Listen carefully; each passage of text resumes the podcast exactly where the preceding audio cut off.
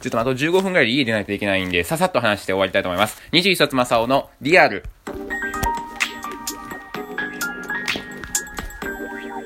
こんにちは、こんばんは、おはようございます。皆様の21冊まさおでございます。なんか早く新作をあげろというふうに友達からせかされましたので、ちょっと久しぶりの新作なんですけれども、今日ねちょっと話したかったのが、ちょっとまたねニュースの話しようかなと思って。身長170センチ以下は人権ないという発言がね、物議を醸して、ね、いたじゃないですか。どういう話かというと、プロゲーマーのね、人が、配信でそういうことを、ウーバーイーツの、配達員の人が、ちょっと気持ち悪かったみたいな話の時に、流れで、身長170センチ以下だと、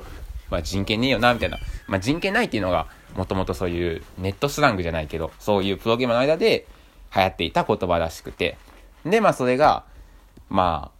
拡散されちゃって炎上して、で所属事務所を追い出されるっていうこの一連の流れがあって、でそっからね他のプロゲーマーの人でこういう発言昔あったとか言って、いや出てきちゃって、オリンピックの時のね演出家の小山田圭吾がね、追い出された時にすごい似てるなっていう風に感じたんですけど、でね、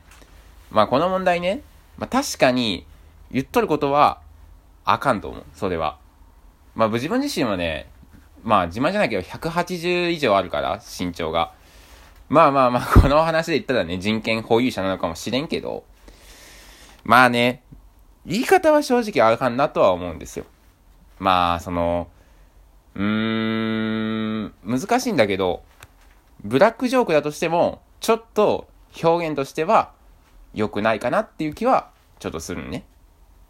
でこういう表現って結構人権ないみたいな、プロゲーマーの人が使うような言葉って、例えばち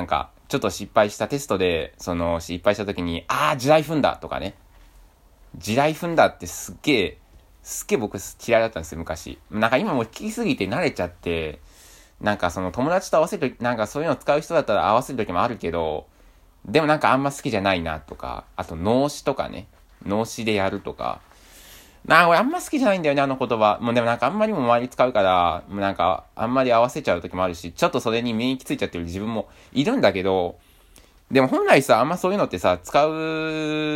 のはあんま好ましくないやん。でもじゃあ例えばね、その配信とかで使ったらあかんかもしれんけど、じゃあ日常生活でね、そういう言葉使ってたら、で、いちいちそれに目くじを立てることもないじゃん。今更。だからその一連の流れなのかな、人権ないっていうのはとは思うんだよね。脳死とか地雷踏んだみたいな、地雷踏んじゃったみたいなのとはあんま変わらんのかなとは思いつつ、ただね、配信でね、言うべきじゃなかったのかなとか、難しいんだけど、もうプロだから言ったら、見られ方は変わるよなっていう、そこの自覚がなかったことが、こういう騒動を招いたのかなっていうことは思うんだよね。で、すごい思うのは、その発言がダメとかダメじゃなかったっていう問題よりも、すごい思ったのが、じゃあ僕らね、批判してる側も、結局プロゲーマーっていうのが主語についてるから批判したのかなって僕はすごい思ったの、この問題を見て。というのも、すごいプロゲーマーって言って、ネットとか見てると、もうプロゲーマーとしてまだ意識足りないんだろうなとか、だから e スポーツはオリンピックとかでね、採用されないんだよみたいな感じとか、日本であんまり市民権を得てないんだよみたいな感じで書いてる人いるんだけど、いや、それもそれで良くないと思うんですよ。いくら問題発言したからといって。じゃあ今回ね、この発言がプロゲーマーだったから批判された可能性もあるのかなっていうふうに、僕はちょっと感じちゃったんですよ。そういう批判を見て。もし仮にこれがね、例えば他のプロの人、例えばプロ野球だったりとか、芸能人でもいいか。芸能人だったらこれ批判されるかな。プロのスポーツ選手とかだったら同じこと言ってたらまた違ったのかな。例えばプロ野球選手とかでこれ言ってたら、おそらくまあ試合出れなくなるだろうけど、じゃあしばらくちょっとその処分があって、減俸になったりとか、まあ試合停止処分とかなって、それ開けたら、また出れるよみたいな感じになるんかなとは思ったりするんですよ。ね。だって現にさ、まあその業界によって違うかもしれないけど、例えば、日ハムにさ、いた中田翔選手という選手がいるんですけど、日ハム追い出されて、で結局、まあフリーエージェントじゃなくて、そのなんかまあ移籍という形で巨人に入ったけどさ、あれだって結局、じゃあ結局さ、他の業界だったらそういうことってありえないかもしれなかったわけじゃん。で、そう考えると、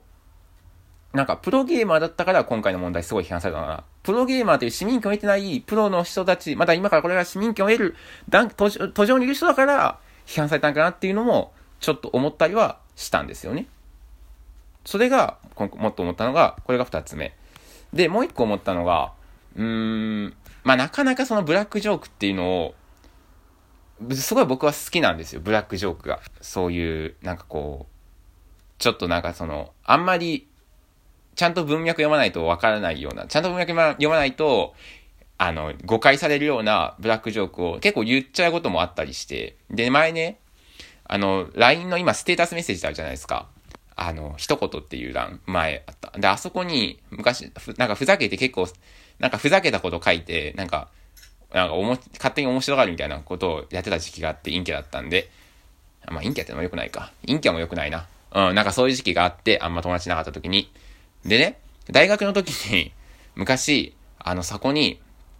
まあ理不尽な理由でね、その、新学期、まあ大学の履修して、で、要は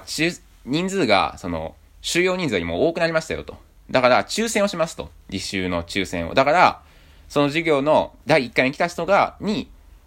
で、くじを引いて、で、そのくじに当たった人がその授業取れますよ。当たらなかった人はその授業取れませんよっていうことがあって、で、1年生のその前期にそれ、まああって、落胆とか言われてたから、まあ俺も行こうと思って、一応みんな行くし、まあその流れにね、流れてって俺も行ったんですよ。でね、トンに行って、すげえ理不尽な理由でそれ落とされたのね。履修の抽選を。なんか、まあ、話すのがないから理不尽な理由っていうことにしてくんだけど、それが落とされて、なんだよこれと思って、すっげえ理不尽じゃんと思って、ただただね、そんな別に、自分の方がやる気あるかもしれないのにさ、と思って、すげえ腹立って、なんかこの怒りを、なんかこう、このまま怒って不機嫌になるのも良くないなと。なんか話題にしようと思って。俺話題すぎだから、なんか話題にしたいなと思って。その当時、ちょっと前かな。そのちょっと前に、保育園落ちた日本史ねっていうのが、いうブログがさ、国会でこう、取り出されてさ、まあ結構待機児童の問題で結構話題になって、その時にこう、ね、かなりキャッチーな言葉として流行ったじゃないですか。で、それをね、ちょっともじって、履修抽選落ちた大学史ねっていう風に、そのステータスメッセージに書いたんですよ。でね。で、なんかそれをね、なんかこう、もう、なんか冗談、ブラックジョークみたいな感じでね、言って、なんかこう言ったりとか、こうステータスメッセージに書いてたらね、親にマジで怒られまして、やめなさい、そんなこと書くのはと。怒られたことがあって、いやー、そっか、これわかんないかと思って、いや、ただただもじっただけなんだけど、みたいなことを言って、で、友達とかには、いや、これすげえ面白いな、みたいな。いや、抽選理不尽だったけど、なんかちょっと、スカッとした、みたいな感じで言われたりして、僕もね、別に、その先生のことをすごくね、まあ理不尽だと思ったけど、別にその後、別になんか、文句言ったわけでもないし、ね、本当に大学のこと、そんな入ったばっかの大学のことを悪く、思ってることはないしね、そんなちょっと理不尽なことがあったぐらいで、だからすごい本当に冗談で言ったつもりだったんだけど、まあ通じなかったことがあって、まあなかなかね、こういうブラックジョークってあんまりやっぱ公の場で言うべきじゃないなっていうのを僕はそこで学んだんですよね。まあある程度やっぱりこんなこと言うのもあんだけど、お笑いってやっぱりある程度なんというかな、